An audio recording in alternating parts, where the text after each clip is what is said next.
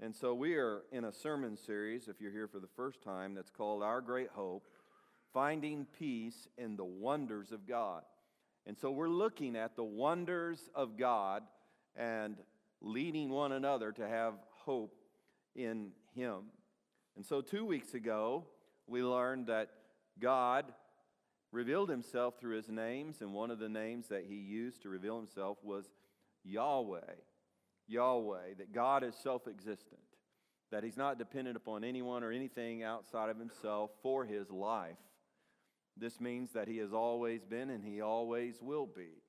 He is Yahweh. And last week we learned that God is omnipotent. Omnipotent means that He is all powerful. All powerful. This means that God does whatever He pleases because He is all powerful. Nothing can resist his power. God is all powerful. And this week, we will learn that God is omniscient.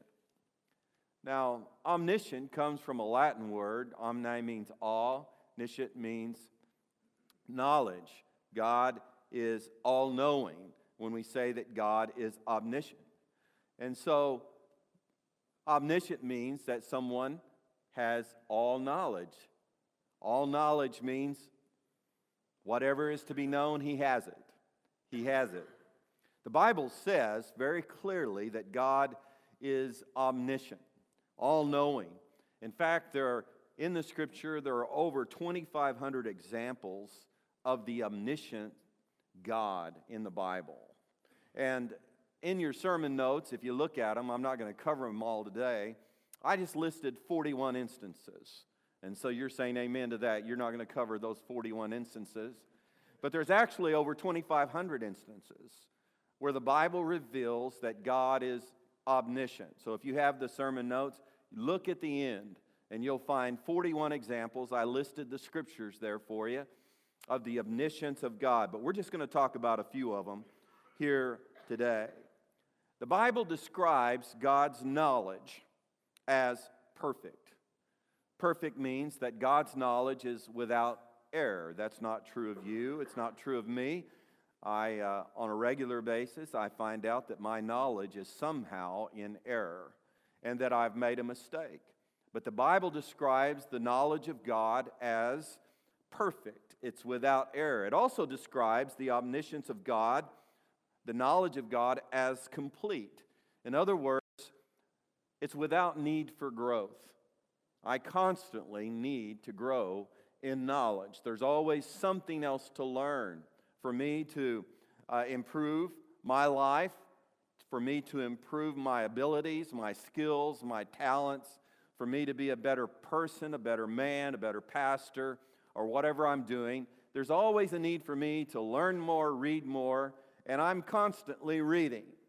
And in order to grow in knowledge, but God's knowledge is complete. He doesn't have a need for growth. He knows all. He doesn't learn things by logic or reasoning, by experience, or by being instructed from someone outside of himself. His knowledge is complete. And then God's knowledge, his omniscience, means that he, his knowledge is infinite, it's, it's totally without limit. totally without limit. There's, there's nothing that God does not know. His knowledge is infinite. You know what that means? It means that God is the expert on everything. He is the expert on everything. You know, when I have a problem, whether that problem is a physical problem, whether that problem is a family problem, whether that problem is a money problem, whether that problem is uh, something to do with uh, something that I'm involved in, in in my life as a pastor or whatever else that I'm involved in, a car problem, whatever the problem is, you know what I seek?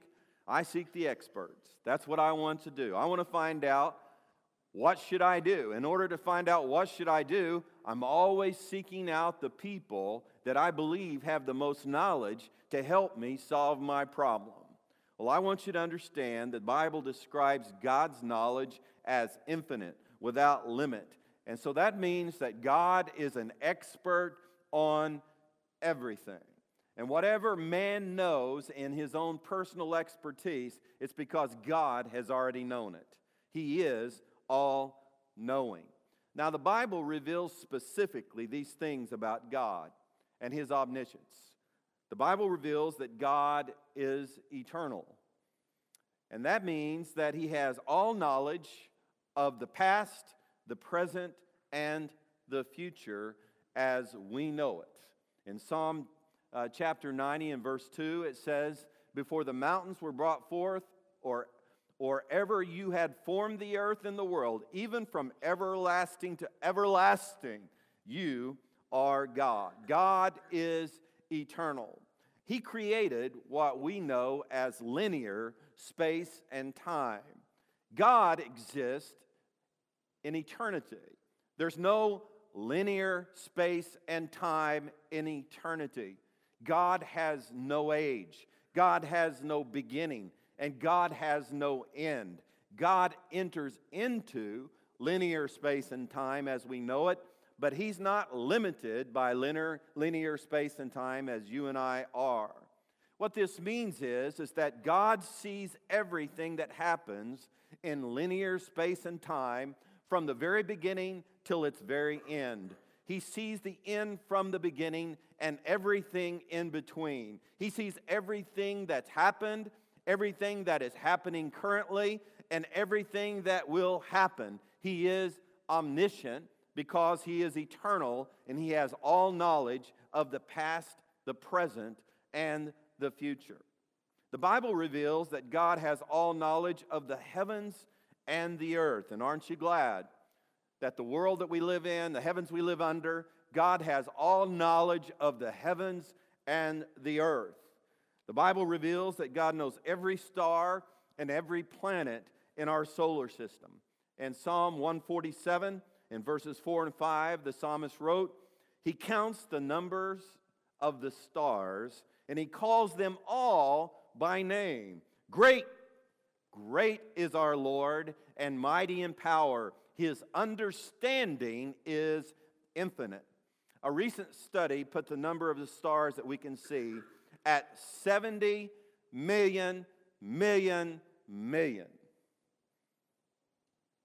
Or the number 70 followed by 22 zeros. That's just the ones that we can see. That means there are more stars in the sky than there are grains of sand on all the beaches and deserts of the world. And God knows them all by name. God knows their beginning. He knows their end. He knows their path in the heavens.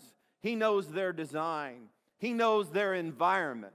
He knows every detail of every current event on every star and every planet in every galaxy. His understanding is infinite. God knows what mankind has yet to discover in all the intellectual disciplines that we study, including astrology. God has all knowledge of the heavens and he has all knowledge of the earth. The Bible reveals that God has all knowledge of every living creature on the earth. The book of Job is thought to be the oldest book in the Bible. And the book of Job is filled with these references to the knowledge of God, the omniscience of God. And what, what's revealed in the book of Job, and I'm not going to give you specific verses there, but it's easy to look up, is that with regard to all living creatures, God knows their beginning. He knows the day of their birth. God knows their design. He knows how they're made. God knows their thoughts. God knows their activity. God knows their needs. And God knows their end. God is familiar. He knows. He has complete knowledge, perfect knowledge, infinite knowledge of every living creature on the earth, according to the book of Job. Jesus said that God knows when a sparrow falls. Every time Steve Harris shoots a quail and it falls to the earth, God knows it. God knows it. He knows when a sparrow falls. In Matthew 10 29, Jesus said, Are not two sparrows sold for a copper coin? And not one of them falls to the ground apart from your Father's will. You know, one of the most beautiful passages of Scripture in the Bible about God's omniscience of mankind is found in Psalm 139. I want to read that to you. Psalm 139. I want you to listen closely to this. And as I read this in Psalm 139, I want you to understand that this psalm was written so that you could put your name in it. In other words, what the psalmist was saying about God's knowledge of him, you need to believe about God's knowledge of you. Now, listen to what it says O Lord, you have searched to me and known me. You know my sitting down and you know my rising up. You understand my thought afar off. You comprehend my path and my lying down and are acquainted with all my ways. For there's not a word on my tongue, but behold, O Lord, you know it altogether. You have hedged me behind and before and laid your hand upon me. Such knowledge is too wonderful for me. It is high. I cannot attain it. Where can I go from your spirit, or where can I flee from your presence? If I ascend into heaven, you are there. If I make my bed in hell, behold, you are there. If I take the wings of the morning and dwell in the uttermost parts of the earth, even there your hand shall lead me, and your right hand shall hold me. If I say, Surely the darkness shall fall on me, even the night shall be light about me. Indeed, the darkness shall not hide from you, but the night shines as the day. The darkness and the light are both alike to you. For you formed my, my inward parts. You covered me in my mother's womb. I will praise you, for I am fearfully and wonderfully made. Marvelous are your works, and that my soul knows very well. My frame was not hidden from you when I was made in secret and skillfully wrought in the lowest parts of the earth. Your eyes saw my substance, being yet unformed. And in your book they are all written, the days fashioned for me, when as yet there was none of them. How precious also are your thoughts of me, O God. How great is the sum of them. If I should count them, they would be more in number than the sand. And when I awake, I am still with you. Oh, that you would slay the wicked, O God. Depart from me, therefore, you bloodthirsty men, for they speak against you wickedly. Your enemies take your name in vain. Do I not hate them, O Lord, who hate you? And do I not loathe those who rise up against you? I hate them with a perfect hatred. I count them my enemies. Search me, O God, and know my heart. Try me and know my anxieties, and see if there's any way, wicked way in me, and lead me in the way everlasting. Amen. Psalm 139. I think you ought to read that at least once a week and put your name in it. It demonstrates that God has a knowledge of you, of every living creature on the earth, but personally, He has a knowledge of you. And that's important to you. And we're going to learn more about why that's important as we move forward here. This passage of Scripture in Psalm 139 lets us know that God knows our every action before we even act. It lets us know that God knows our every thought before we even think it. It lets us know that, every, uh, that God knows our every word before we speak it. It lets us know that God knows our every need before we need it. Psalm 139 lets us know that God knows our every journey before we take it, that He knew who our parents would be, that He knows the intricacies of our design, the way that we're made, that God knows our time on earth. He knows when our lives will begin and when our lives will end. Psalm 139 reveals that God knows our trials, every single one of them. And He knows our anxieties before we even have them. And yes, Psalm 139 reveals to us that God knows our wicked ways. It's not uncommon for us, you know, to communicate our love for others by saying to them, thinking about you. Something I practice on a regular basis. And it's so easy to do today to communicate your love to someone just by saying with a text, I'm thinking about you. And I would encourage you to do that because it's a great way to communicate love. Only takes a few moments. In fact, I would encourage you right now pull out your cell phone and just send that to someone that you want them to know that you are that you love them. Just say I'm thinking of you. Would you do that? Just love them by saying that. And it's a wonderful way to do that. Psalm 139 says there's no one who knows you or thinks about you more than God. No one. Psalm 139, 17, how precious also are your thoughts to me, O God. How great is the sum of them. If I should count them, they would be more in number than the sand. Wow. What we know about that? It's somewhere beyond 70 million, million, million. God's thoughts of you. Isn't that incredible? It says, When I awake, I am still with you. Jesus said that God knows the very numbers of hairs on our head. In Matthew 10:30, but the very hairs of your head, they're all numbered. Do not fear, therefore, you are of more value than many sparrows. No one, absolutely no one, knows you like God. Well, how should we respond to this truth that, that God is omniscient, that He's all knowing, that He knows us so personally? What kind of response should, uh, should we make to this, to this truth? Well, first of all, we should seek Him. we should seek God. The Bible commands us to seek God in Jeremiah 29 13. Jesus commanded it in Matthew 7 7 through 12. We are commanded to seek God, but let me tell you something. If God is omniscient and you've got a problem, and God is the great problem solver, you shouldn't have to be commanded to seek God. If you really believe that's true, you should just seek Him because you know He has the information that you need. Because God is all knowing, you would think that we would seek Him for how we should manage our lives. You see, God is the expert on morality. All of the instruction of God on morality from Genesis to Revelation, it comes from His nature.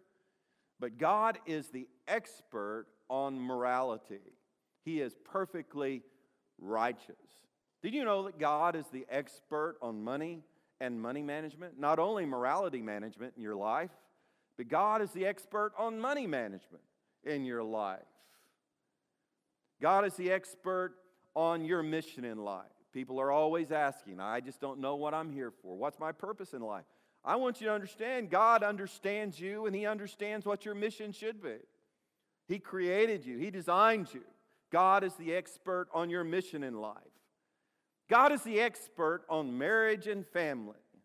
So many people today have problems in marriage that they just can't resolve and problems in family. Do you know that God is the expert? He is all knowing when it comes to marriage and family. Marriage was God's idea, He was the one who thought it up before the fall of man. And God is the expert on marriage and family. You name a subject, and I want you to know God is the expert on that subject.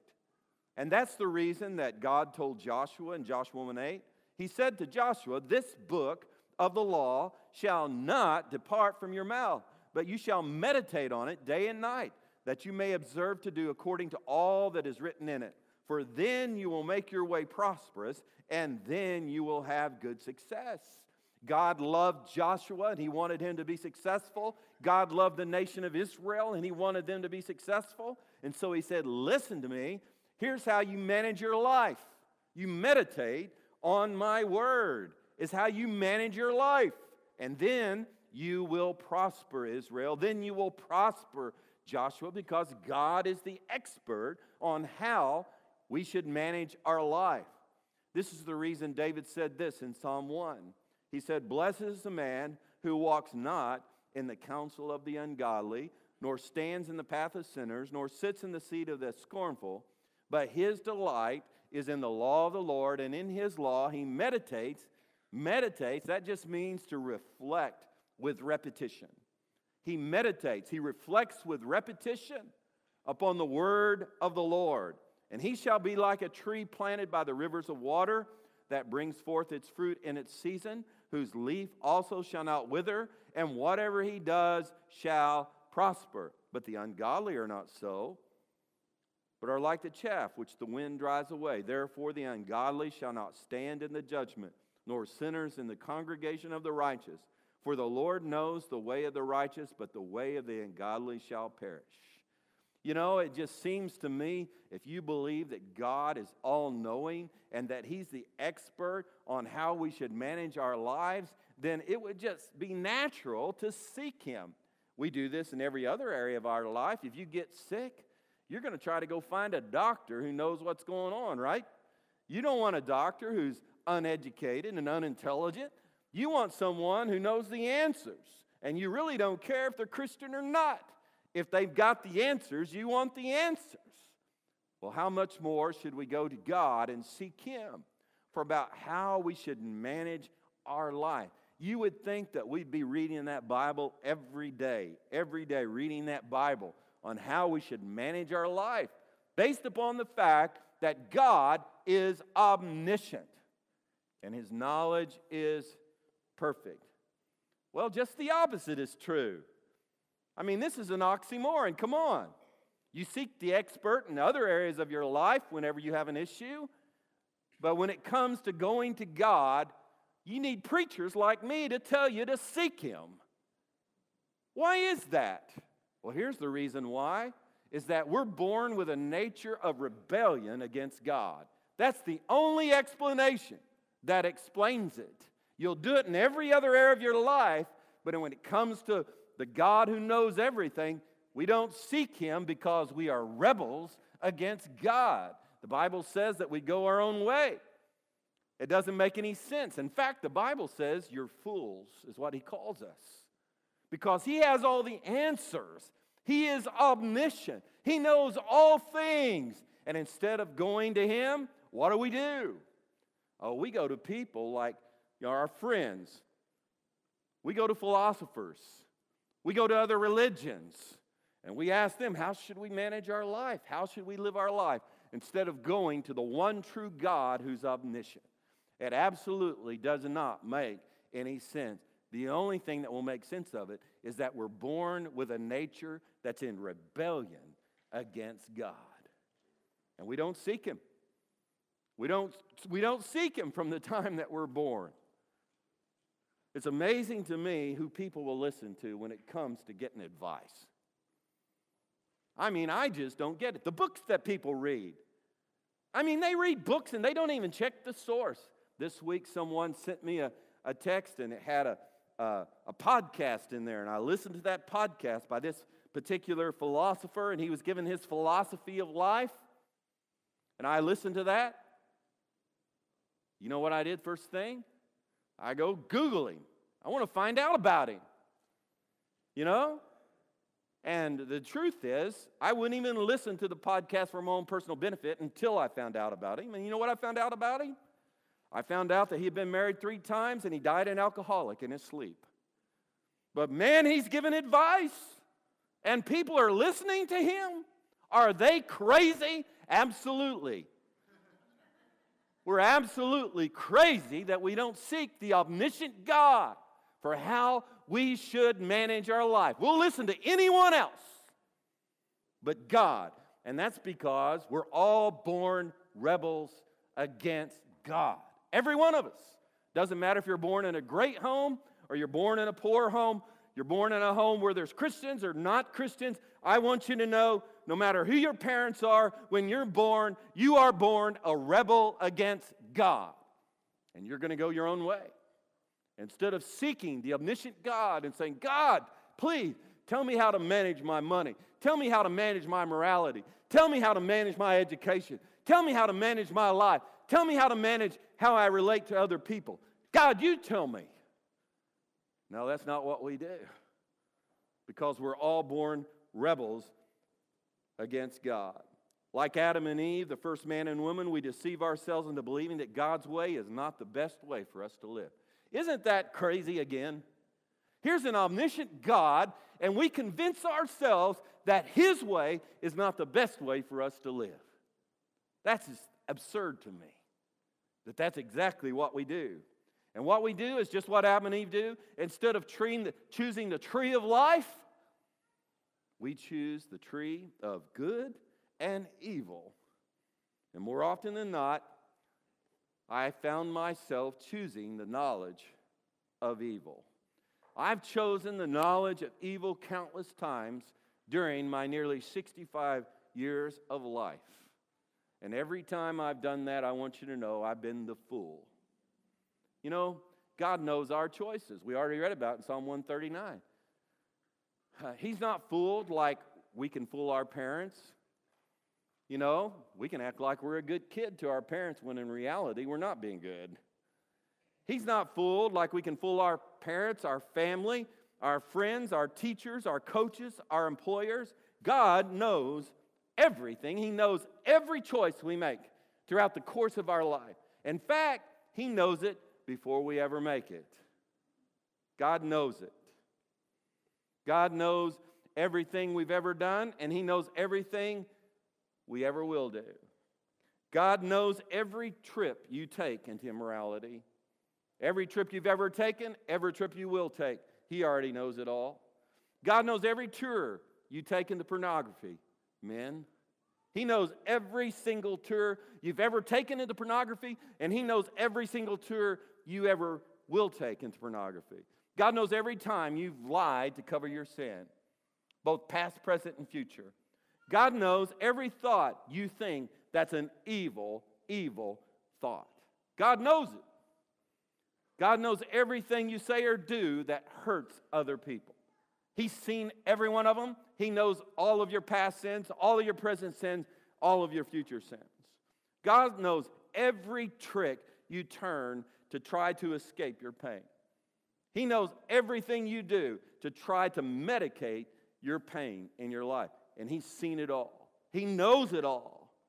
He knew how you were going to manage your life before you were ever born. He knew that when you were born, you were going to be a rebel against him. God knew.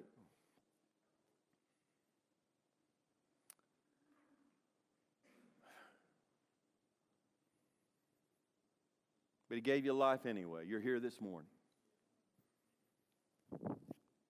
Now, why would he do that? Why would he do that?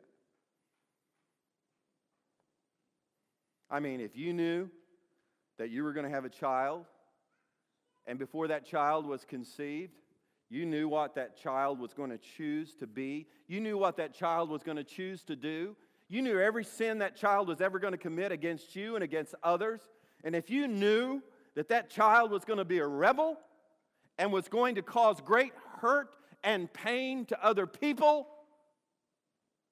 would you give life to that child? Or would you say, you know, I don't think so?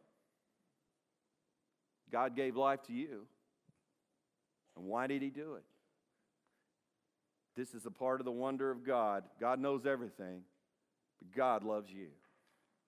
God loves you, and you would not be here today if it were not for the love of God.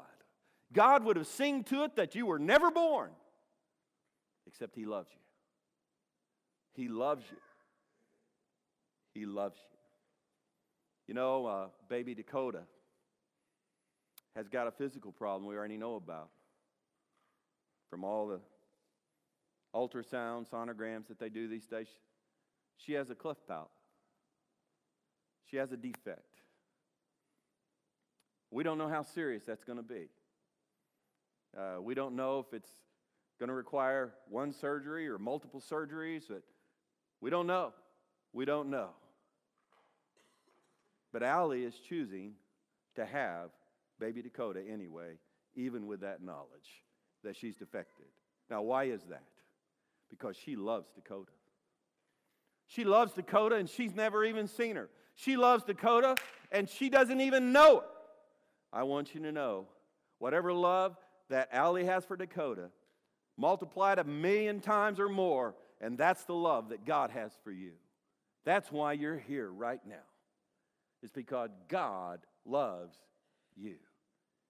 You say, Well, how do I know that He loves me? Well, here it is. You ready? Here it is. God knew what you were going to do before you were born. He knew the choices you were going to make. He knew you were going to become a rebel.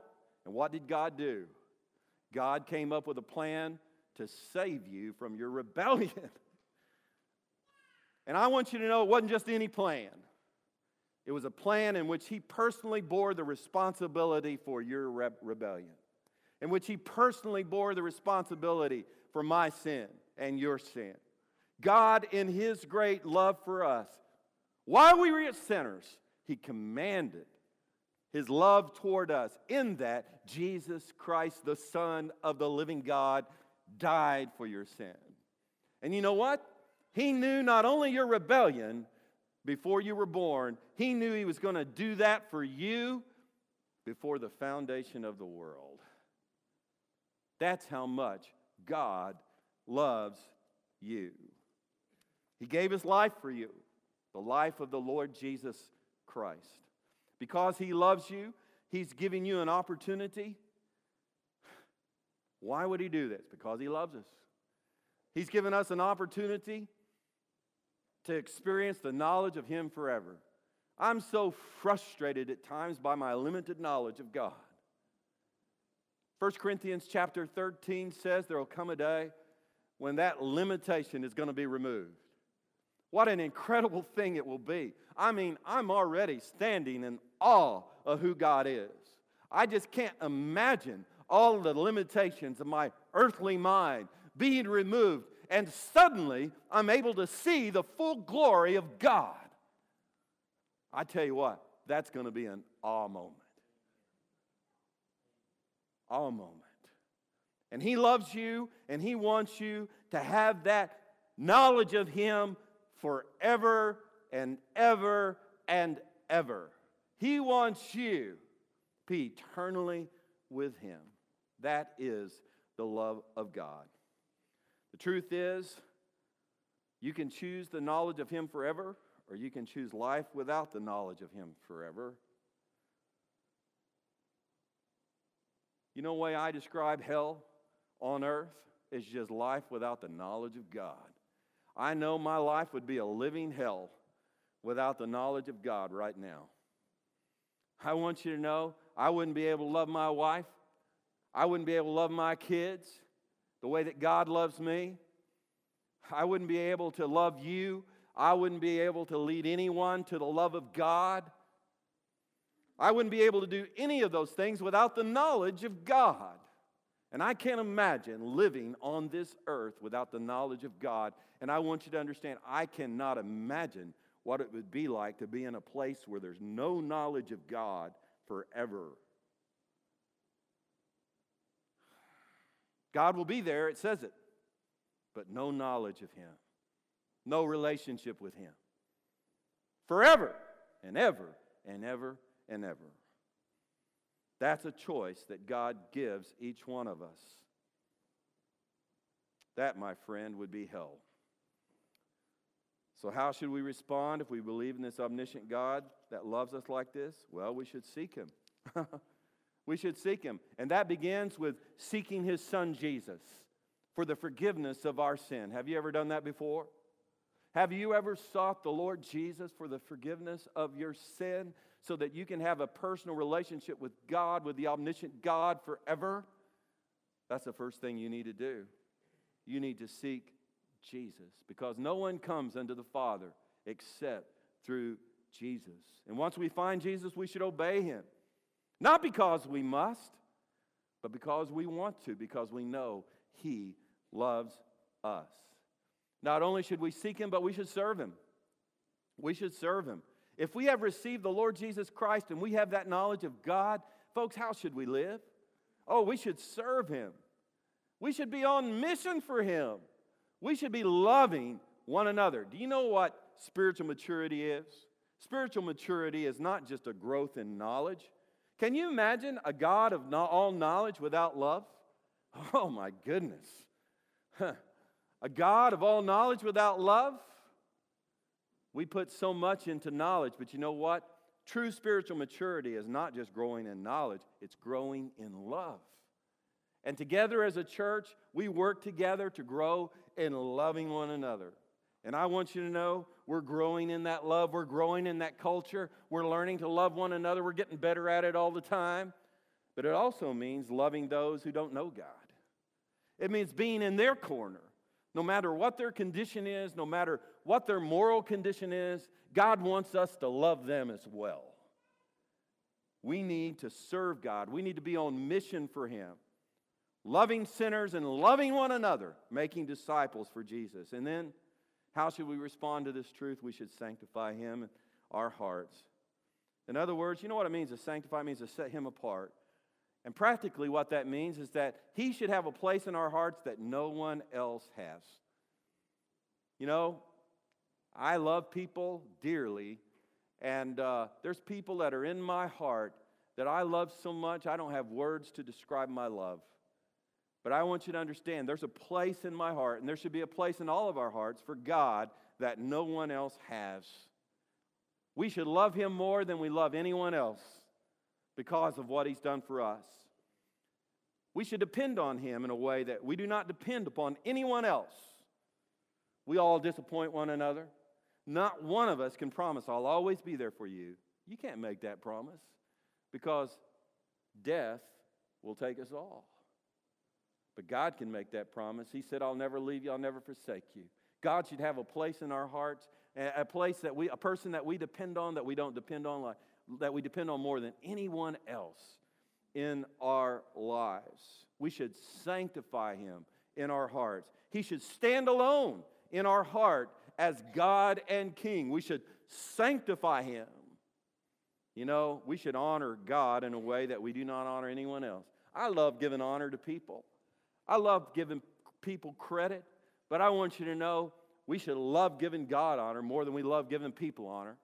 I want you to understand when we gather together on Sunday mornings to worship God in song, I want you to understand that our honor of God should exceed any celebration that we do for any person on earth. And we should do that every week when we come together. In fact, I would encourage you to do it every day. Make time every day to honor God in a way that you don't honor anyone else in your life. We should boast about God. I mean, He's all knowing and He is loving. We should boast about God in a way that we don't boast about anyone else. And I enjoy boasting about you and boasting about people. But I should boast about God. I should exalt Him and honor Him. I should magnify Him more than I magnify any person on this earth. I should sanctify Him in my heart. And then we should praise Him in a way that we do not praise anyone. We should praise him in a way that we do not praise him. It's great to praise men for their accomplishments, for their achievements, for their character, but who should we praise more than anyone else? We should praise the living God. We should sanctify him in our hearts. He is the omniscient God. We're going to sing a song right now as we end the service. And that song is you know it. If you've been around here for very long, it's called How Great Thou Art. That's the God that we serve, the omniscient God who loves us the way that He loves us. And so we're going to worship Him with this song. And I want you to praise Him. I want you to sanctify Him in your hearts as the omniscient God. Let's stand together. Scott and Brandon will lead us, and let's worship Him. Then sings my soul, my Savior. Oh Lord, oh, my God. Boy, we just went through that one, didn't we? Oh, oh Lord, my God. When, when I in awesome wonder consider all the worlds thy hands have made. I see the stars, I hear the rolling thunder, thy power throughout the universe display. Then sings my soul, my Savior God to thee. How great thou art.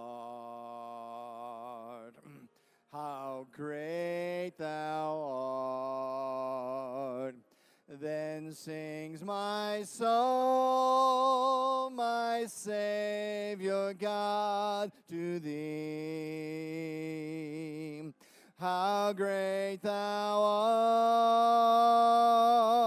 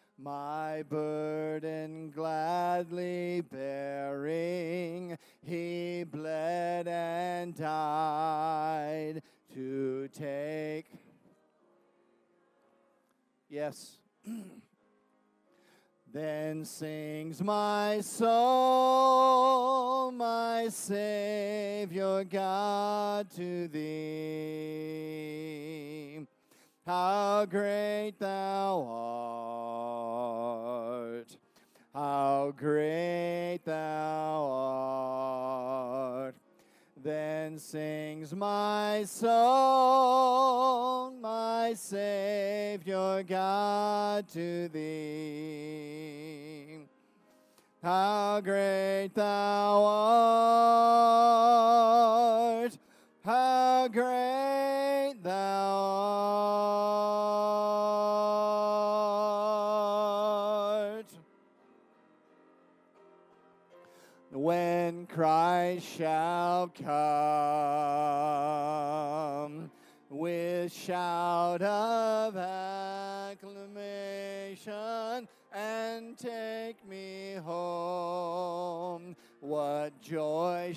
Shall fill my heart? Then I will bow in humble adoration and there proclaim proclaim it my god how great thou art then sings my soul my savior god to thee how great thou art, how great thou art.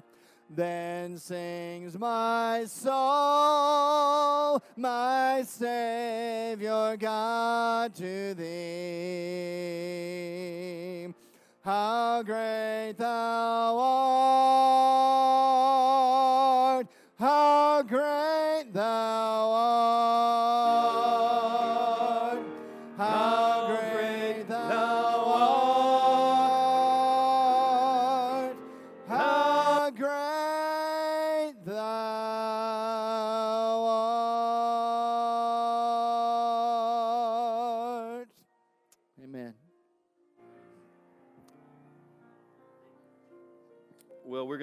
the service with uh, prayer for those who need it, and certainly my daughter Allie and my son Will need it. And so I'm going to ask someone, if you would, to come up and, from their group. Someone's in their group. Come on up, Rachel. She'll stand in for them. Pray for the this new child and the birth of that child. And I know there's other needs here this morning that you need prayer to this awesome God who knows who knows you. And you need to cry out to him. You need to seek him for wisdom. So I want to give you a chance if if you have a need, come on forward at this time, whatever the need might be. Come on up. Come on up. If you have a need for prayer, come on up. whatever the need might be. Just stand to my left or to my right. Yep, we want to pray for Adrielle. Absolutely. Come on, right there. That's good. Come on up if you need prayer. Amen. Amen. Come on up. All right, we need lots of prayers this morning. If you want to pray for these, we need two or three with each person. Would you come on up and, and circle them in prayer at this time? All right, if I was coaching my UCO team right now, you'd be doing wind sprints. Come on up, come on up, come on up. Come on up. Come on up. Circle these folks in prayer here, at least two or three with each person. And let me say this if you need Jesus, you need to receive him right now. Just turn to him and say, Jesus, I didn't realize this about you this morning until today, and it hit me today. And right now, I know I need a Savior. I need you as my Savior. Save me, Jesus, from my sin. Forgive me of my sin. And He will. He's made the sacrifice for you once and for all. No other sacrifice needs to be made, no other payment needs to be made. He paid it all for you. Will you receive Him right now? Just turn to Him right now, right where you're, right where you're standing. Say, I receive you, Jesus, as my personal Savior and Lord. I receive you. And then if you receive him, his prescription is that you publicly profess your faith through the waters of baptism. And I want to give you an opportunity to do that. So if you've received the Lord Jesus Christ as your personal Savior, you need to follow him in the waters of baptism. And we would love to accommodate you with that. And so the way that you go about that is you just come to me this morning and say, I need to be baptized. I've received Jesus. I've never been baptized. I need to today. Or you can put it on one of those connect cards. I need to be baptized, and we'll contact you. But I'll be right here for a few minutes. If you want to be baptized, come and talk to me. And I'll be glad to share with you and, and uh, make a plan for that, okay? All right. Let me pray over you, and then I'll let you be quietly dismissed. I hope you'll come back and worship with us at our Thanksgiving service next Sunday. Uh, we'll be gathering at 1040. We'll be uh, eating right around 11. So come and be with us. Thank you, Father, for this time to be together. Bless these that are receiving prayer right now. You are the all knowing God. Lord, I pray that you would just answer, answer, Lord, these prayers that are being lifted up to you right now. In Jesus' name we pray. Amen. You can be quietly dismissed. Thank you for being here today.